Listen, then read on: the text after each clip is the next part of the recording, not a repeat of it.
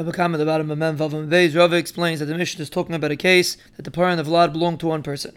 And the Mishnah means if the para is there, you get chatzin nezik from the para. If the par is not there, you get revia nezik from the vlad. And it's only because there's a suffix. But if it was pasha that the vlad was there, you could collect chatzin nezik from the vlad. And Rava goes to Shitasa that says a par that damages, you collect from the vlad. Because it's considered the guf.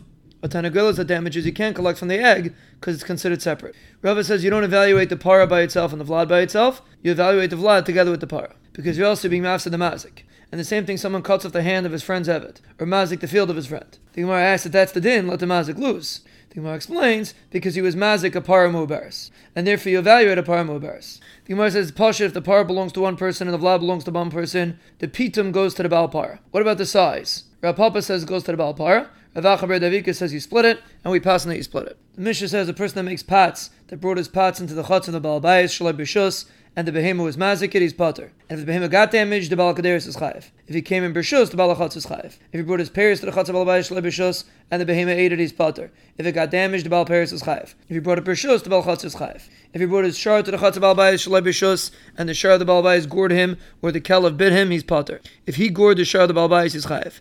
If he fell into a bar and made the water dirty, he's chayiv. If the father or the son of the balabais is in the bar, he has to pay kaifer. If he brought him in bershus, the balachatz is chayiv. Rabbi says he's only chayiv if he was mekabel to guard it.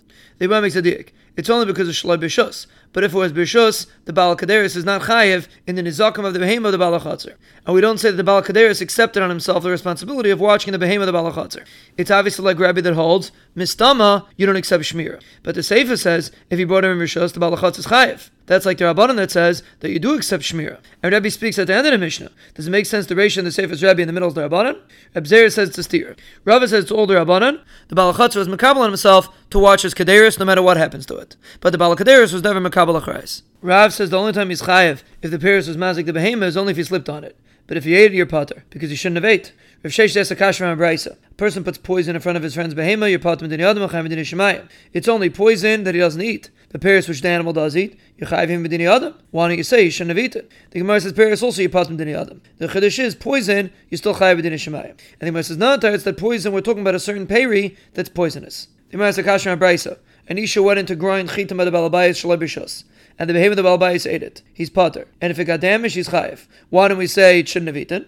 The Gemara says maybe it slipped on it. So what was the Havmir to ask the Kasha? The Gemara says in the Mishnah it says if it got damaged. But over here it says Achila. And on that the Gemara answers that there's no difference. The Gemara makes a right person brings his shar into the Chatz of Balbais Shlabishus, and he ate chitim and he got sick and he died, you potter. If he brought him in Bershus, the Balachatz is chayiv.